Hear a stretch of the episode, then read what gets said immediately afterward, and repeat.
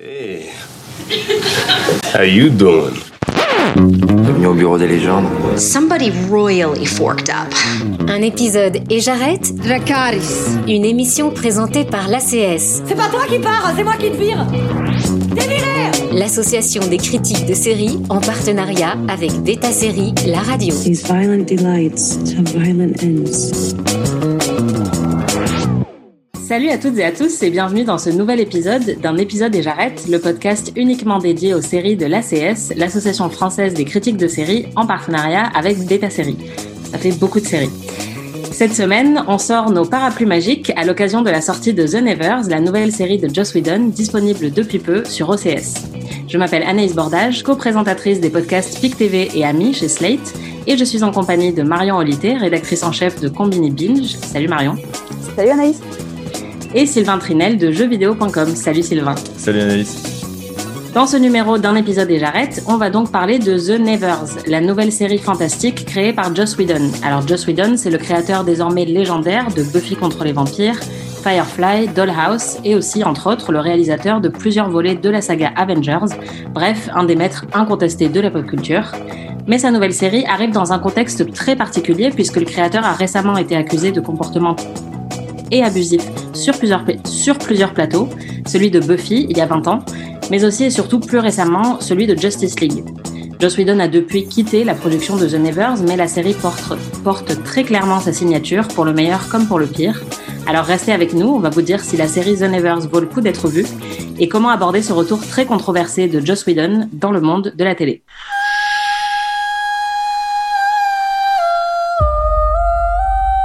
Came three years ago. A power that mocks God. Those afflicted. Untouched. Mrs. True? Mr. Dare? Being touched is not a defect of character. With this war, the cops, the purists, there's no shortage of people who hate us. Mrs. True and I, we've come to help with that. We don't want more violence. Gentlemen, might we be civil?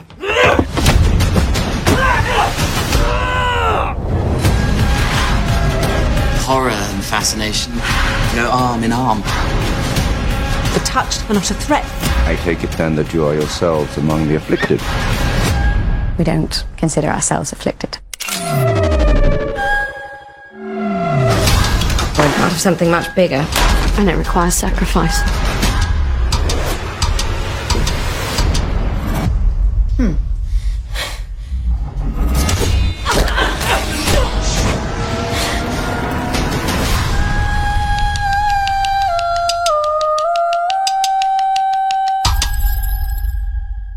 Alors avant de commencer, je voulais vous demander à tous les deux quel est votre rapport à Joss Whedon? Moi personnellement, j'étais une fan inconditionnelle depuis des années. J'adore Buffy et j'ai dû remettre en question euh, mon adoration sans limite euh, depuis les révélations sur son comportement. Marion, toi, c'est quoi ton rapport à Joss Whedon? Euh, bah, un peu comme toi, Naïs, euh, je l'ai idolâtré euh, pendant très longtemps, sans le remettre en question, malgré euh, mon engagement féministe, malgré les nombreux, les nombreux pardon, warnings qu'on a eu quand même depuis les années 2010. On va pas refaire l'historique, mais bon, euh, il y a eu sa femme dès 2017 euh, qui l'accusait de liaison. Il y a eu euh, des visionnages plus plus à la loupe de Avengers où on voyait que le personnage de Black Widow était quand même écrit de manière assez sexiste. Enfin, il y a eu en fait, je suis en train de refaire l'historique, donc je vais pas. le- mais en fait, il a enchaîné les casseroles depuis quasiment dix ans. Mais quand on veut pas voir et qu'on est ultra fan, et ben on ne voit pas. Et moi, j'avais lu d'ailleurs l'histoire de Charisma Carpenter aussi. Je savais qu'il y avait un souci, mais je me disais bon bah voilà. Enfin, il était tellement mis sur un piédestal, euh, ce showrunner, euh, que euh, on se disait euh, bah c'est un peu le revers de la médaille et voilà quoi, on fait avec. Mais bon, là, heureusement, MeToo est passé par là. On écoute plus les femmes, les témoignages de, de Charisma et de Ray vraiment là nous ont enfin voilà, nous sont arrivés en pleine poire en fait, bizarrement, alors qu'on savait. Moi, je l'ai vécu vraiment comme un choc incroyable parce que euh, moi, je me suis construite avec Buffy. Je suis pas la seule journaliste, en plus la seule femme dans le monde, mais la seule journaliste aussi. C'est clairement un, un rôle modèle qui a beaucoup, euh, beaucoup influencé euh, les femmes, qui surtout les trentenaires euh, aujourd'hui, trentenaires, quarantenaires. Donc, c'est dans cet état d'esprit assez particulier que je, je lance The Nevers, euh, c'est-à-dire que je peux pas faire comme si euh, il s'était rien passé. C'est impossible dans mon esprit. Si j'avais lancé The Nevers il y a cinq ans, je j'aurais certainement pas écrit euh, la même critique que j'ai que j'ai écrit aujourd'hui. Ouais, clairement. Ouais. Sylvain, toi, tu étais aussi un fan inconditionnel de Joss Whedon? Ouais, ouais, ouais. Et effectivement, c'est pour ça que je me suis proposé pour euh, pour ce podcast parce que c'est vrai que Joss Whedon, c'est bah, c'est c'est samedi soir euh, sur M6 euh, à, regarder avec passion Buffy à une heure beaucoup trop tard en évitant que les parents sachent parce que il était effectivement beaucoup trop tard. c'est aussi ce petit côté toujours qui lui colle à la peau, ce petit côté bordélique en fait qu'il a dans toutes ces séries où tu vois bien que les premiers épisodes, il a vraiment du mal à, à faire comprendre toutes ses idées et toutes les qualités de de, de ces séries arrivent à la à, généralement à la deuxième moitié euh, euh, de, de saison. On l'a vu bah, sur The House, mais le euh, effectivement moi quand j'ai quand tout a explosé au niveau de Buffy, je savais, je, enfin, je, je connaissais euh, toute l'histoire qu'il y avait eu autour de Avengers 2 euh, et du traitement du personnage de Black Widow. Et déjà, moi, à l'époque, effectivement, ça m'avait, euh, ça m'avait choqué. Mais à ce moment-là, euh, j'avais aussi un peu ce voile en me disant non, mais c'est pas Joss Whedon. Enfin, c'est pas le Joss Whedon que je connais. Euh, parce que, en fait, vu qu'on est un fan de Joss Whedon, on se dit c'est pas celui que je connais. Donc déjà, il y, y, avait, il y avait un rapport qui était très bizarre. Et on se disait à ce moment-là non, non, mais c'est le, c'est le studio c'est forcément le studio. Ça peut pas être le réalisateur parce que c'est un passionné. Au contraire, il a mis plein de femmes à l'écran et, euh, et on peut pas, on peut pas penser ça de lui. Et euh, ce qui s'est passé il y a quelques mois euh, avec les révélations autour de Buffy, bah ça m'a forcément beaucoup étonné, beaucoup surpris, très attristé. C'est vrai qu'aujourd'hui, bah moi quand je regarde The Nevers, même si aujourd'hui il n'en fait plus partie a priori, bah, je me dis j'ai beaucoup plus de mal à la regarder en fait d'un œil euh, de fan. Vraiment, j'ai un œil critique. Je me dis, mais derrière le traitement de ce personnage féminin, même s'il est plutôt bien traité, eh ben, il y a quand même l'ombre d'une personne qui a été extrêmement toxique pendant des années. Ben, c'est ça le problème en fait, c'est que il y a vraiment cette image de féministe qui a toujours accompagné euh, la carrière de Joss Whedon et ses œuvres, et du coup, bah, ça l'a un peu protégé aussi parce qu'on se disait, euh, quelqu'un qui est féministe, qui a créé des très grandes œuvres féministes, ne peut pas avoir de comportement aussi toxique que ça. Et d'ailleurs, bah, dans The Nevers, euh, on retrouve aussi encore euh, une fibre très féministe, a priori.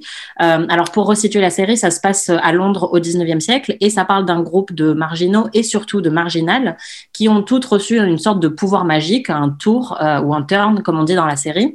Alors, chacun et chacune ont un tour différent il y en a certains qui voient dans le futur, il y en a d'autres qui marchent sur l'eau, euh, il y en a encore d'autres qui peuvent créer des boules de feu super cool avec les mains.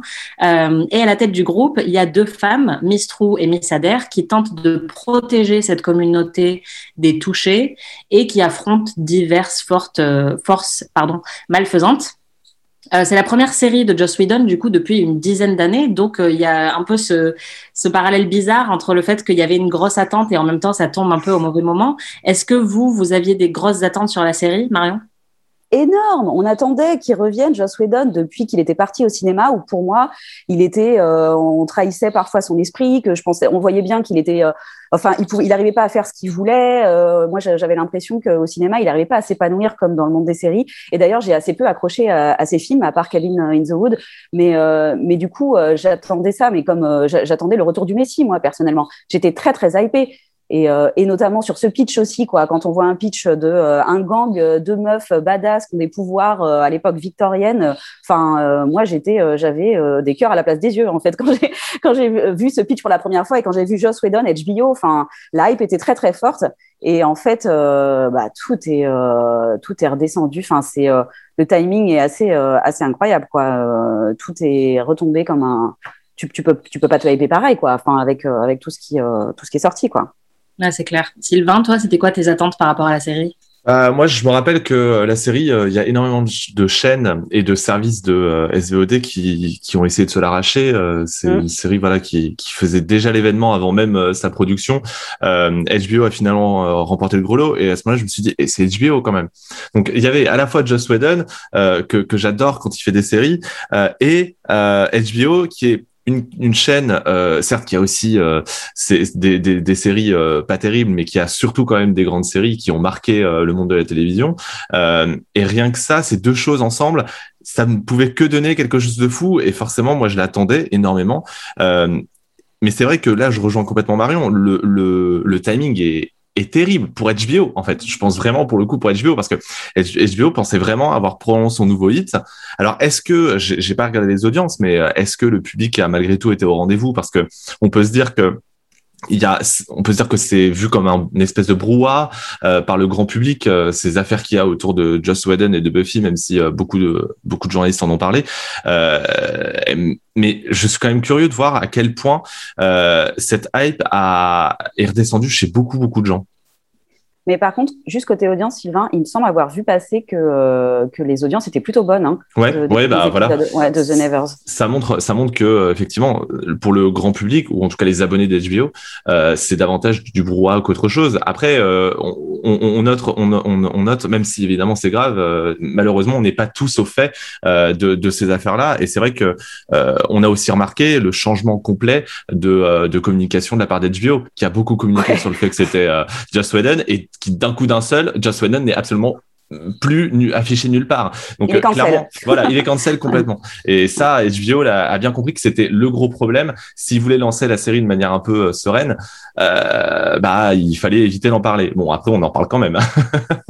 Ah bah, ouais, comment, comment veux-tu euh, ouais. Mais d'ailleurs, ça montre la, la prévalence de, de, Joss Whedon, en fait, le fait que tout d'un coup, euh, bah, ils savent plus comment promouvoir cette série, en fait, parce que c'était, enfin, euh, c'était, elle était écrasée peut-être complètement par par la présence de Joss Whedon, comme tous les projets sériels dans lesquels il a, été, en fait.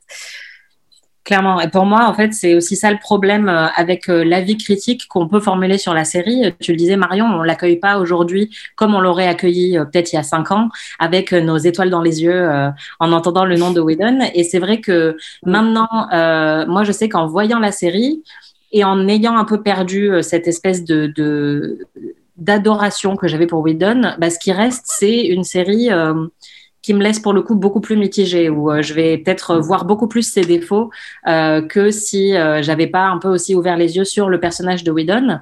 Euh, on a pu voir que les quatre premiers épisodes, donc on n'a pas non plus un aperçu complet pour l'instant de la série. Et Sylvain l'a dit, parfois les séries, toutes les séries, mais aussi celles de Joss Whedon mettent un peu de temps à, à prendre quand même, euh, à trouver leur vitesse de croisière.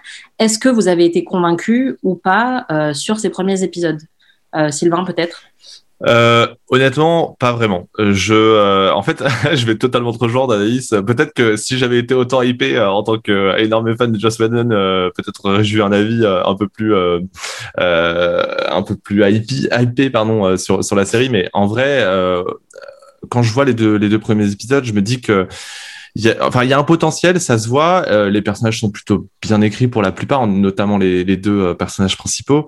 Euh, mais j'ai du mal à voir véritablement où est-ce qu'ils veulent nous emmener. J'ai, il le fil conducteur, le fil conducteur, pardon, est pas si intéressant que ça. Là où, bah, ces précédentes séries, je sais pas, il y avait une espèce de, je saurais pas trouver le, le, le terme, mais ouais, une espèce d'aura qui nous, qui nous disait non mais il y a un truc là, il va, il va se passer quelque chose, et du coup, ça va vraiment nous emporter jusqu'à jusqu'à la fin. Et pour l'instant, alors moi personnellement, j'ai vu les deux premiers épisodes. Euh, bah il y a pas grand chose tu vois qui me dit ok la suite elle est bien. Voilà. Et je me je me pose même même la question de savoir si je vais véritablement continuer parce que franchement voilà à la fin des deux premiers épisodes j'étais en mode bon c'est sympa mais sans plus quoi. Ça ouais, retourne pas. hein, c'est trop de séries donc euh, si c'est pas si c'est pas super au bout des, ça. des, des épisodes c'est compliqué. Marion toi tu t'es convaincu ou pareil un petit peu déçu euh, moi, je trouve quand même que si on aime l'univers de Joss Whedon, euh, c'est pas, c'est impossible de pas être happé quand même par euh, par The Nevers, quoi, parce que ça brasse à peu près toutes les obsessions de, de ce showrunner depuis le début de sa carrière. On a le côté femme élue, on a une ambiance à la X-Men, on a l'Angleterre victorienne, on, victorienne, on sait que Joss Whedon adore. Des, des scènes qui se passent à l'opéra, pareil. On a les dialogues spirituels qui reviennent, la création d'un monde fantastique, d'un, enfin d'un univers. Euh, ça, ça pour ça, il est fort en fait, Joss Whedon. Euh, moi, rien que la scène d'ouverture, je l'ai trouvée, euh, elle m'a rappelé Buffy et, euh, la scène d'ouverture de, de l'épisode musical. En fait, personne ne parle pendant les cinq premières minutes. Je sais pas si vous avez remarqué le pilote de The Nevers. Oui, c'est vrai. J'ai jamais vu un pilote qui commence comme ça. J'ai trouvé ça assez original et après je me suis dit mais où est-ce que j'ai déjà vu ça? Dans Once More with Feelings, euh, où les, les premières, euh, c'est exactement ça. Les, moi j'ai cru que les héroïnes elles allaient se mettre à chanter quoi. Donc en fait le truc c'est qu'il y a tout ce que j'aime dans le travail de Whedon dans cette série, mais c'est juste que par contre j'ai plus 16 ans, donc en fait je vois aussi euh, tout ce, tout ce qui me gêne euh, dans la série. On y reviendra peut-être, mais voilà, il y a des, il y a ce que j'appelle maintenant des tropes Whedoniens. C'est-à-dire que Joss Whedon est connu pour déconstruire les tropes, dans les années 90, début 2000, mais il a créé les propres siens qui, du coup, se maintenant se recycle ad vitam aeternam. Et en fait, là, euh, quand on connaît bien euh, la, carrière et l'œuvre de Joss Whedon, on se dit bah non, c'est bon, ça suffit quoi, de tuer euh, toujours les mêmes innocentes, rousses, empathiques, les personnages les plus gentils, de mettre toujours des héroïnes blanches au centre de l'histoire et les personnes minorisées, racisées, toujours en périphérique avec une, avec des arcs moins forts. Enfin, et voilà, il y a plein de, de petites choses comme ça qui m'ont gêné dans The Nevers. Maintenant j'avoue que c'est toujours aussi cool de voir, de voir des femmes euh, botter des culs et que ça, Joss Whedon, il le filme extrêmement bien et il sait très bien caster euh, son héroïne principale, euh, Laura Donnelly, qu'on avait vu dans Outlander. Moi, je la trouve géniale, elle est cool, Elle est les super. costumes sont super, les décors, euh, l'inspiration steampunk, enfin voilà, c'est un peu le bordel. Ça se voit à ma critique euh, orale en fait, mais il y a quand même moi beaucoup de choses euh, qui vont faire euh, faire continuer la série. Mais je te rejoins complètement, Marion, sur les tropes euh, Whedoniens. Et effectivement, euh, moi, c'est un peu ce qui m'a dérangé aussi. C'est euh, euh, notamment, en fait, la marque de fabrique pour moi de Joss Whedon, c'est les répliques un peu sarcastiques, un peu méta, où euh, on va avoir quand même des histoires qui sont assez épiques et qui peuvent être hyper touchantes et émouvantes. Mais en même temps, on a toujours la petite réplique derrière qui vient nous ramener à la réalité, qui vient nous rappeler qu'on se prend pas au sérieux. Euh, on a toujours les femmes un peu badass qui vont sortir euh, la bonne réplique qui va bien, etc. Et maintenant, c'est devenu un incontournable de la pop culture, c'est-à-dire qu'effectivement, Joss Whedon, euh, alors je sais pas si c'est lui qui l'a lancé, mais en tout cas, il a clairement popularisé ça, euh, et avec Avengers encore plus. Et maintenant, dans n'importe quel film de super-héros, quasiment, on a ce genre de réplique. Dans beaucoup de séries, je sais pas si on regarde Winona Earp, qui sont très influencés par Buffy, on a ces dialogues euh, Whedoniens. Donc en fait, comme tout le monde le fait maintenant, bah, ça me paraît plus très frais. Et quand je vois un peu les dialogues euh, dans The Nevers qui essayent de faire ça, on retrouve un petit peu ces répliques. Pour moi, euh, ça n'a plus la fraîcheur que ça avait euh, dans les années 90, comme tu dis Marion. Est-ce que vous, vous trouvez que ça fonctionne quand même, ces petites répliques un peu méta, ou vraiment pas du tout? Ça fonctionne, mais ça a vieilli, en fait. C'est pour moi le The Nevers a le, a le syndrome de. Enfin, c'est comme si. Alors, je vais faire un parallèle un peu étrange, mais euh, je vous invite à, à remater par exemple 24 heures chrono aujourd'hui. Euh, et pour moi, The Nevers a, a un peu le même problème, c'est que c'est une série qui est ancrée dans au début des années 2000, fin 90, et donc elle a bah, à la fois donc les qualités d'une série euh, vieille comme ça et aussi tous ses défauts. Et, euh, et forcément bah, nous on a grandi euh, voilà maintenant nous ne sommes plus si jeunes. Je suis désolé de, de vous le de vous le confesser. Euh, oh mon et- dieu. Ah non, je n'ai plus au courant. 16 ans. Tu me l'apprends, Sylvain Exactement. Et, euh, et effectivement, il y a, il y a un côté, euh, ce qui à l'époque peut-être nous charmait totalement. Aujourd'hui, bah, il y a tellement mieux, mieux écrit que le style Whedon. Alors, le truc, c'est que forcément, moi, j'arrive jamais à me ôter de la tête euh, les, affaires, euh, les affaires de ces derniers mois. Donc, peut-être que c'est ça qui parle en fait euh, et qui fait qu'on apprécie beaucoup moins le style Whedonien. Mais pour autant, même en prenant vraiment du recul par rapport aux affaires de harcèlement dont il a été accusé, bah même même en faisant ça, c'est ça reste toujours un peu de la vieille télévision entre guillemets, mais avec euh, un visuel euh, qui qui fait pour le coup beaucoup plus euh, beaucoup plus de notre époque en fait. Donc il y a y a un- je sais pas, il y a, y a un côté, il y a un paradoxe qui est très étrange. Et en même temps, euh, oui, c'est ça, voilà. Et, et, et j'ai- franchement, j'aimerais bien savoir euh, si la série a été euh, remontée lorsque Joss Whedon euh, a quitté la production, comme euh, à l'époque euh, on a pu le voir avec euh, avec The House. C'est, c'est, euh, je, je serais très curieux de savoir ça, s'il y a eu des changements euh, ou s'il a simplement euh, donné un peu les pistes et ensuite il est vraiment il, est- il est parti. À quel point il s'est euh, il s'est intégré dans cette série-là avant de partir de la production? Bah, on sait déjà que les deux premiers épisodes ont été écrits et réalisés euh, par Whedon. Et après, à partir de là, il n'a plus que le crédit de créateur et de producteur, mais euh, il est plus à l'écriture ou à la réalisation. Après, je sais pas si tu en sais un peu plus, Marion, sur les coulisses. euh. Honnêtement, je pense qu'il était sur toute la première saison. Il est encore crédité comme euh, réalisateur sur l'épisode 5. Euh, je, pense vraiment que euh, il a eu le temps de tourner euh, la première saison qui est composée de six épisodes. Il s'est pris le, Covid en pleine poire et, aussi sûrement, bon là c'était supposition, mais le timing est très très suspect, c'est-à-dire qu'il il s'est retiré de la de la production en, en parlant de, Covid, d'une extrême fatigue euh, après euh, une production très complexe à ce niveau-là. Euh, et puis, bah, à peine, même pas quelques, semaines après, toutes les accusations tombaient contre lui. Donc, euh, je pense qu'il s'attendait, enfin, CRP, etc., savait euh, ce qui allait, se passer. Donc, il n'avait pas pour but, à mon avis, de, de partir de la production. Et il a eu le temps d'être complètement présent sur, euh, pour moi, les six premiers. Enfin, j'ai vu quatre épisodes sur six, euh, comme vous, mais pour moi, c'est la marque de Joss Whedon. Elle est partout euh, dans les Ouais. dans les six premiers épisodes. Et ce, ce truc des dialogues spirituels, on va dire, euh, moi, je il y a d'autres choses qui m'ont gêné, qui me gênent dans la vision de, de Joss Whedon sur la féminité, de la bonne et la mauvaise femme. En revanche, les dialogues, euh, c'est un peu lui qui a inventé ça. On appelait ça le Slayer slang euh, à l'époque de Buffy. C'était vraiment euh, de, de, faire des jeux de mots. Alors, il était peut-être plus aguerri à l'époque de Buffy, parce qu'il avait 30 ans et qu'il commençait dans le milieu. Mais il faisait des, les dialogues étaient géniaux, quoi. Je veux dire, ça mélangeait, enfin, ça, ça, mélangeait tous les mots et en fait, il inventait un, un comment dire une façon de parler particulière euh, des acteurs de enfin des personnages dans Buffy. Après il a reproduit ça mais peut-être pas aussi bien et peut-être pas aussi personnalisé euh, dans ses dans ses séries suivantes en fait. Parce que là c'était vraiment aux petits oignons à l'époque quoi. Et euh, moi je trouve que ça, ça fonctionne. il n'y a pas une seule il y a pas une seule réplique dans Buffy qui soit pas juste mais hyper travaillée quoi. On sent mm. que c'est il y a un vrai soin qui a été mis dans l'écriture.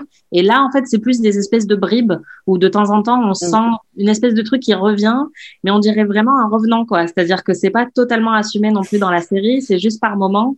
Euh, et du coup il y une, impression de ton moins forte que dans Buffy je trouve ou d'autres séries très Whedoniennes. Ouais, c'est vrai. Et euh, bah, je pense que tout simplement, euh, Joss Whedon, euh, moi, j'aurais, j'aurais pensé que en tant que personne qui se réclamait du féminisme, il aurait évolué euh, avec euh, le, le, de la même manière que le féminisme a évolué en fait et que voilà. Les gens demandaient peut-être trop à un homme euh, malheureusement hein, hétéro blanc cis qui en fait a l'âge d'être un boomer quoi aujourd'hui et qui du coup est resté sur une vision de son féminisme qu'il a appris je pense dans les dans les années 90 et sa vision du féminisme et des, et des personnages féminins c'est Sarah Connor c'est Terminator c'est c'est ces personnages badass voilà qui bottent des culs mais qui sont voilà dans les dans les dans les standards de la beauté traditionnelle qui sont blancs euh, qui l'excite, quoi. complètement, complètement. Et alors, il y a un autre cliché euh, qu'on retrouve très Whedonien aussi euh, dans la série. moi, personnellement, c'est le personnage de Malay je ne supporte pas, mais après, mm. j'ai beaucoup de mal avec les personnages qui ont des dents sales dans les séries. Ça m'angoisse énormément. Game of Thrones compliqué du coup. Ouais, Game of Thrones ça a été difficile là. Exactement. Game of Thrones et Pensatucky dans euh, Orange is the New Black, c'est mes pires cauchemars en fait. C'est vraiment juste, je ne peux pas. Euh, mais donc elle fait partie des gros méchants de la série et en fait il y en a plein. Moi je rejoins un peu votre impression de bordel ou de chaos un peu euh, dans la série, euh, puisque les touchés, donc les héroïnes, affrontent beaucoup beaucoup de menaces à la fois. Euh, moi j'étais un peu perdue. Il y a des gens masqués qui ont l'air d'être un peu des zombies robots. Enfin je sais pas, j'ai pas trop compris. Il y a les vieux lords de, la haute société qui complotent un peu contre elle. Il y a Maladie, la tueuse en série, qui a pas de dentifrice. Euh, il y a des gangsters. Il y a Denis Torture, les touchés, qui fait des expérimentations sur elle. Euh, il y a plein de personnages un peu euh, louches dont on sait pas trop exactement quelles sont leurs intentions. Ça fait beaucoup de méchants quand même, je trouve. Enfin, j'ai vraiment l'impression qu'il y a beaucoup beaucoup de choses dans cette série et peut-être un peu trop. Sylvain? Un peu trop, ouais. C'est, pour moi, clairement, je parlais de Dallas tout à l'heure c'est euh, parce que c'est un modèle de série euh, de Joss Whedon qui est un bordel sans nom euh, parce que il y a en fait pour moi The Nevers il y a il veut nous nous, nous, nous proposer beaucoup trop de choses et en fait le problème c'est qu'il a que six épisodes donc oui bah ok effectivement tu comprends bien que il, il, va falloir stocker pas mal d'infos mais au bout d'un moment il y a tellement de choses il y a tellement de méchants il y a tellement de rebondissements que t'en as trop la tête et tu ne sais pas où donner de la tête justement. Tu ne sais pas où est euh, l'intérêt, le fil rouge, le, le truc qui va te, te, donner envie de voir la suite. C'est, assez, euh, c'est très perturbant et, euh, et, et Dollhouse avait le même problème parce que euh, moi je, je, me rappelle le, lorsque j'avais commencé Dollhouse, j'étais en mode mais où est-ce qu'il veut nous emmener? Parce que il y a à la fois ce système de, de poupées qu'on prête qu'on prête à des gens riches et en même temps il n'y a pas vraiment de fil rouge parce que la Fox avait imposé à Joss Whedon un, un, un épisode, une histoire et au final on lui a laissé un peu euh, faire les choses, bah il y a eu le fil rouge, mais ça s'est ajouté à, euh, d'autres, euh, au, fameux un, épisode d'une histoire, plus encore d'autres personnages qui sont arrivés en cours de route. The Nevers, je, je je connais pas véritablement les les les coulisses de la production, mais j'ai aussi l'impression que au-delà du fait qu'il soit parti, mais qui visiblement est resté quand même jusqu'au bout, bah il y a peut-être eu des des gros soucis au niveau de au niveau de la gestion scénaristique. C'est à un moment donné, en fait, il, en, il veut en donner trop, alors qu'on n'en demande pas autant. Je veux dire, s'il avait proposé quelque chose d'un petit peu plus épuré, ça aurait été plus digeste. Et clairement, The Nevers, c'est pas digeste. Ça se regarde, attention, c'est pas un déplaisir absolu, euh, mais euh, mais c'est pas digeste du tout. Il y a vraiment trop de choses et franchement, au bout d'un moment, ça saoule quoi. Ouais, moi je, je suis d'accord. Beaucoup de il y a beaucoup de choses. Ouais. ouais. Vas-y Marion. Mais il y a toujours beaucoup de choses en fait dans les œuvres de Joss Whedon. Moi, souvent les œuvres de Joss Whedon, elles ont toujours des moments complètement chaotiques. Donc moi, c'est pas tant ça qui m'a qui m'a gêné. Mais par exemple, si on parle des méchants, je trouve que pour euh, pour une série où pour moi le Big Bad est censé être ce, cette, euh, ce groupe d'hommes ultra conservateurs, il y a beaucoup de meufs euh, qui se tapent sur la gueule en fait. Euh, ça aussi, ça me ça me gêne un peu. Je trouve que ça fait beaucoup. Euh, le personnage de Maladie. C'est pareil, c'est un trope dans les, dans les séries de, de Joss Whedon. Euh, la folle, euh, on l'a, c'est Summer Glow dans, euh, dans Firefly, Serenity. Euh, on doit en trouver sûrement une qui se balade aussi dans Dollhouse. euh, c'est Drusilla dans Buffy. Enfin, c'est et c'est et tu vois, elle est pareil, elle, elle a une féminité très obscène. Tu vois, il faut toujours qu'elle elle écarte les jambes là, qu'elle nous montre sa chatte. Enfin, qu'elle elle est hyper hyper awkward, hyper gênante. Et, et, et pareil, je trouve que il n'a pas évolué sur ce sujet. On est quand même sur à chaque fois des personnes où on est proche de sujets comme la maladie mentale. Et là, c'est ultra cliché en fait. Ah oui, mais c'est ça. Mais de toute façon, même, même tu le disais, ouais. Marion, même sur le dès que ça touche au, au féminisme, euh, à la, au traitement de la femme, on est aussi sur quelque chose de très cliché. T'as l'impression qu'il a qu'il a des cases à cocher et euh, et, et les il les coche toutes quasiment. C'est euh, et en fait c'est pour ça que ça m'agace de voir euh, The Nevers être décrite comme comme une série féministe parce que ouais. bah, c'est peut-être c'est du vieux féminisme. Voilà, mmh. c'est le féminisme du, du, début 2000 et euh, ouais, mais malheureusement bah, bah, c'est ça, girl power absolument. Mais il n'y a pas besoin d'en arriver à autant de clichés pour faire une très bonne série féministe. Je veux dire, il y a tellement de séries d'HBO, ne serait-ce que sur HBO, qui ont montré que les femmes pouvaient oui. être extrêmement bien traitées sans pour autant tomber dans le cliché absolu. Et le fait que les, les grands méchants ne soient pas forcément les grands hommes d'affaires que l'on croise dans la série, mais plutôt des femmes. Ça aussi, ça me dérange. Ça aussi. Bah oui, j'avais j'ai remarqué un truc aussi, euh, c'est que comme dans Buffy. Euh, donc c'est une majorité de femmes hein, qui sont touched euh, et, et, donc qui tout d'un coup elles ont un pouvoir comme ça. Soit ça leur tombe du ciel, soit carrément dans Buffy, en fait, c'est les hommes qui ont, qui ont donné le, le, pouvoir à Buffy. Donc, ça donne aussi cette impression. Si on creuse un peu, on a l'impression que, en fait, les femmes, euh, faut forcément leur, leur donner, il faut que quelqu'un, donc surtout les hommes, leur donne un, un pouvoir pour qu'elles trouvent, euh, pour qu'elles soient euh, empowered avant de euh, d'aller botter le, le, cul du, le cul du patriarcat. Donc ça, c'est ça, ça me gêne d'un point de vue féministe. Et après, euh... autonomie en fait, quoi. Au final, euh, elles ont aucune autonomie en fait, puisque leur ouais, pouvoir euh, leur a été conféré euh, par par quelqu'un d'autre et généralement un homme, quoi. Absolument. Et au niveau des les costumes sont super aussi, mais comme souvent avec Joss Whedon, ces personnages, ils sont quand même dans des costumes ultra contraignants. Pour euh... encore une fois, on est sur un girl power très euh, voilà euh, fin 90 début 2000, mais mais bon, il y avait d'autres choses à, imaginer. Le personnage pansexuel aussi de, la série, par exemple, c'est Oberyn Martell dans Game of Thrones. Donc c'est encore du c'est encore du Joss Whedon. Il recycle, il recycle tous les trucs de pop culture qu'il voit. Il ingurgite ça pour créer un univers. Moi, je trouve l'univers hyper cool les personnages, malgré tout, je trouve, sont bien. Enfin, on s'y Enfin, moi, j'ai envie de continuer. J'ai envie de voir ce qui va se passer pour Amalia, pour euh, Prénance ou Penance. Par contre, elle a un prénom que je n'arrive pas à retenir, mais c'est sa meilleure amie. Et les personnages secondaires aussi sont, euh, sont assez cool. S'ils ont euh, vraiment des arcs narratifs intéressants, moi, j'ai envie de, de continuer. Euh, maintenant, bah, on va, ça va être peut-être la suite de, du truc, mais finalement, ça serait peut-être pas un mal que Joss Whedon passe la main, quoi. Ouais, c'est clair. Bah, surtout que tu parlais de Dollhouse, Sylvain. Moi, ce que j'aimais beaucoup dans Dollhouse, c'est qu'il y avait quand même, euh, même si c'était parfois un peu brouillon, il y avait une idée très forte sur le concept. Il y avait un concept quasi philosophique sur la question de l'identité, euh, la question de la séparation entre le corps et l'esprit, etc. Et là, pour l'instant, dans The Nevers, je trouve qu'en plus de tous ces défauts de féminisme un peu euh, vieux jeu, etc., il y a aussi pour moi moins de profondeur, en tout cas pour l'instant dans le propos. Mais après, on, on a vu que quatre épisodes. Et c'est vrai, tu le disais Marion, euh, maintenant Joss Whedon est parti euh, et le, c'est depuis son départ la Britannique Philippa Goslett qui a repris les rênes et qui donc sera showrunner euh, à partir de donc des prochains épisodes, il me semble. Est-ce que vous pensez que c'est une bonne chose que que cette scénariste ait repris les rênes? Est-ce que vous pensez que ça peut changer la direction de la série, Marion? Oui, en fait, ce qui est, ce qui est bizarre, enfin, c'est pas bizarre, mais euh, pour le coup, Joss Whedon, on va lui reconnaître une qualité, c'est qu'il a, il a su, il sait passer la main aux femmes, en fait. Et euh, c'est pas la première fois, il avait fait avec Martin Oxon déjà à l'époque de Buffy. Euh, moi, j'attends toujours personnellement le reboot de Buffy aussi avec Monica euh, Owusu-Brin qui est sur le, coup depuis plusieurs années. Je sais pas si ça se fera. En tout cas, l'arrivée du coup de Philippa Goslett au poste de showrunneuse, moi, je pense que ça va permettre d'apporter une vision un peu plus neuve et contemporaine et un peu de libérer ces héroïnes de leur corset trop ajusté. Donc, pour moi, c'est tout, c'est tout bénef. C'est-à-dire, Joss Whedon, je trouve qu'il sait créer des mondes, mais après, euh, aujourd'hui, j'ai l'impression que la manière dont il écrit ses personnages, c'est daté. Et effectivement, la, meilleure chose qu'il a à faire, c'est de, de, passer la main pour que des personnes qui ont une vision un peu plus novatrice de la pop culture, des personnages féminins badass, prennent le relais.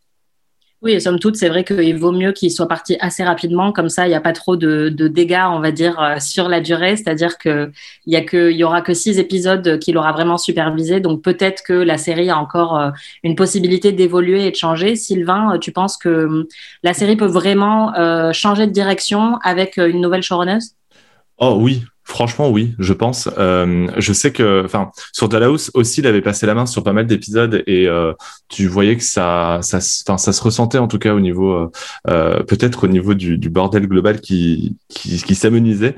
Euh, le, euh, je pense que ça peut faire que le plus grand bien à The Nevers, peut-être notamment par rapport aux critiques qu'on qu'on lui fait depuis le début de ce podcast, le, le côté vieux féminisme, le des, des sujets peut-être un peu plus en rapport avec notre époque en quelque sorte, avec euh, des, un traitement de personnages peut-être moins cliché.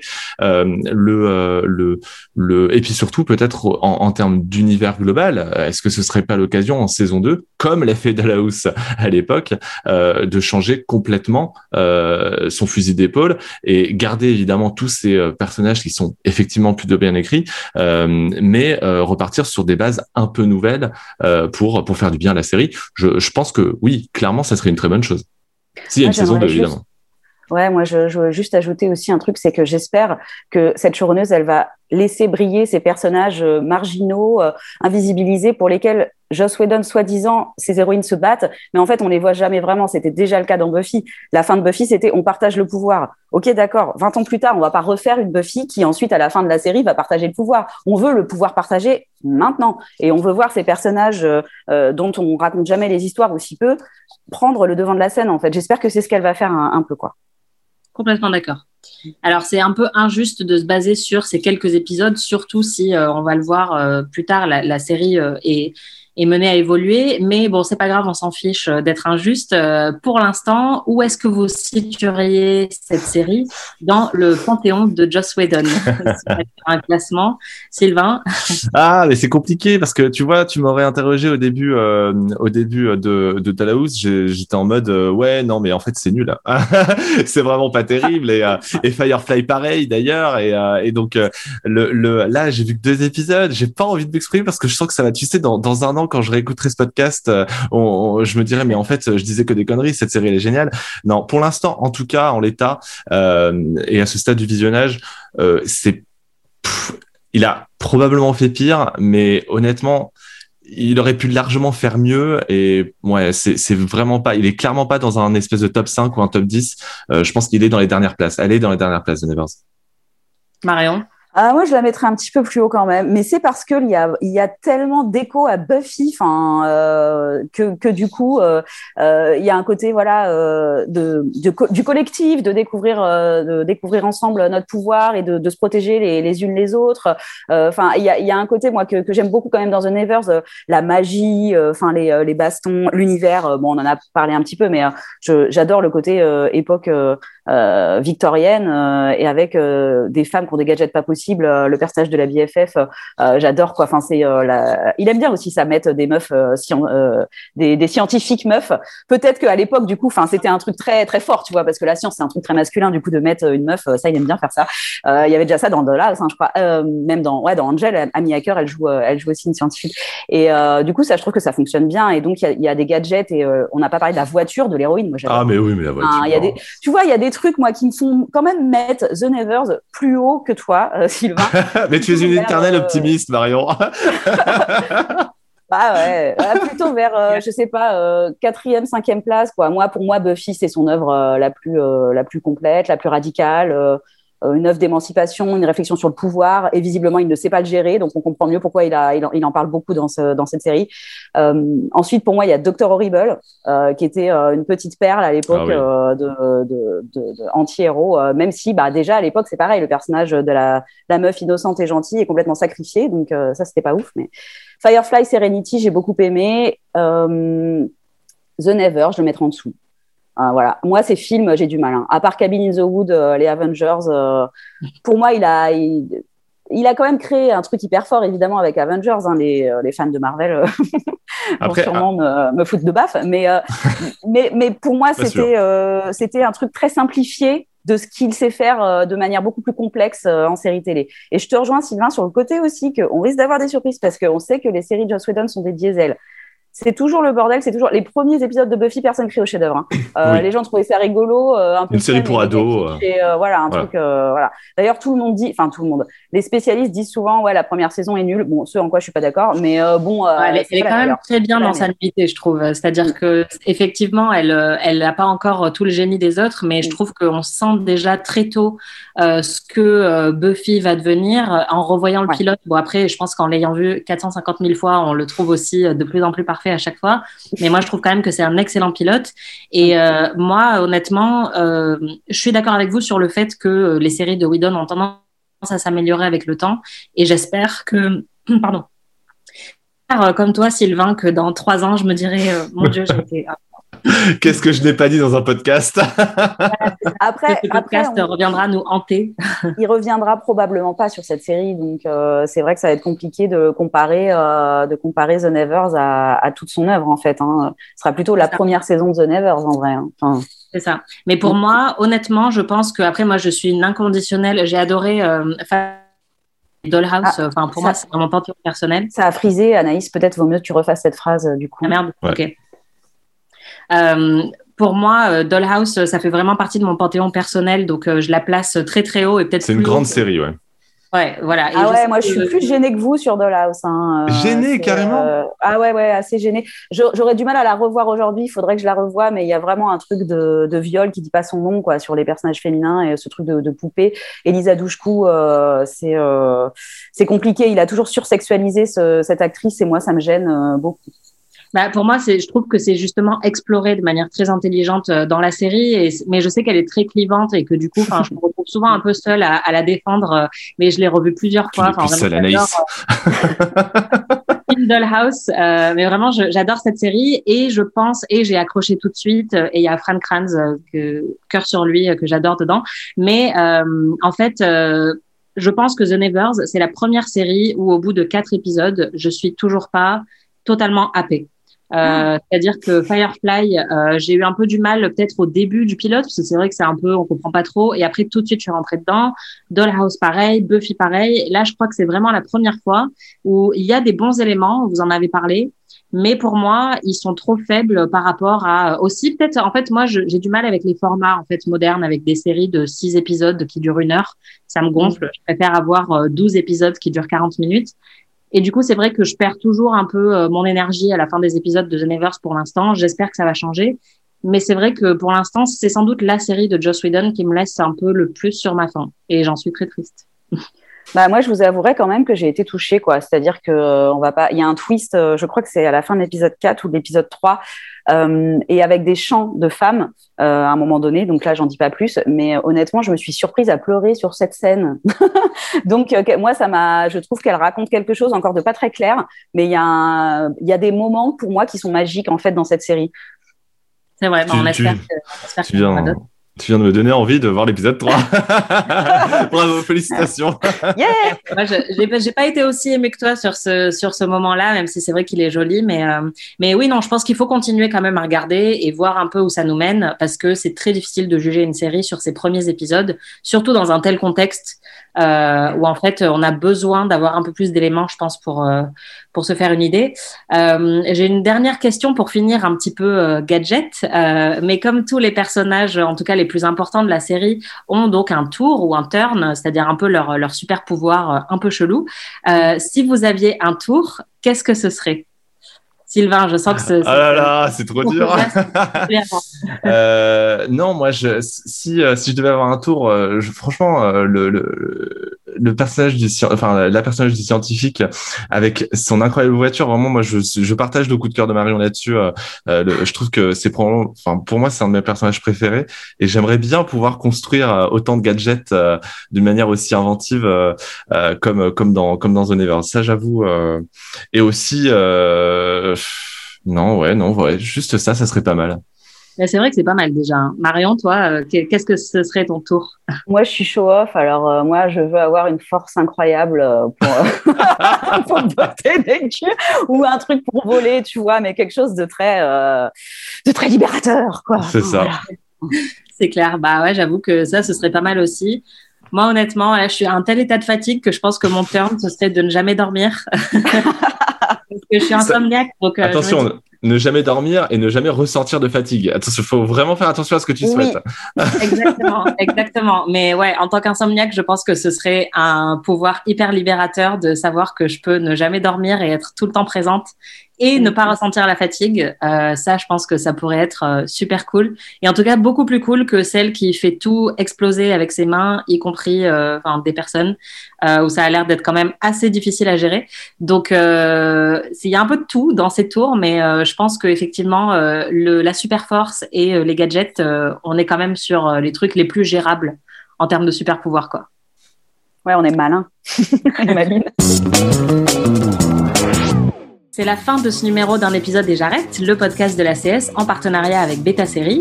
Merci à Marion Olité et Sylvain Trinel pour votre participation. On se retrouve dans deux semaines pour un nouveau numéro. D'ici là, portez-vous bien.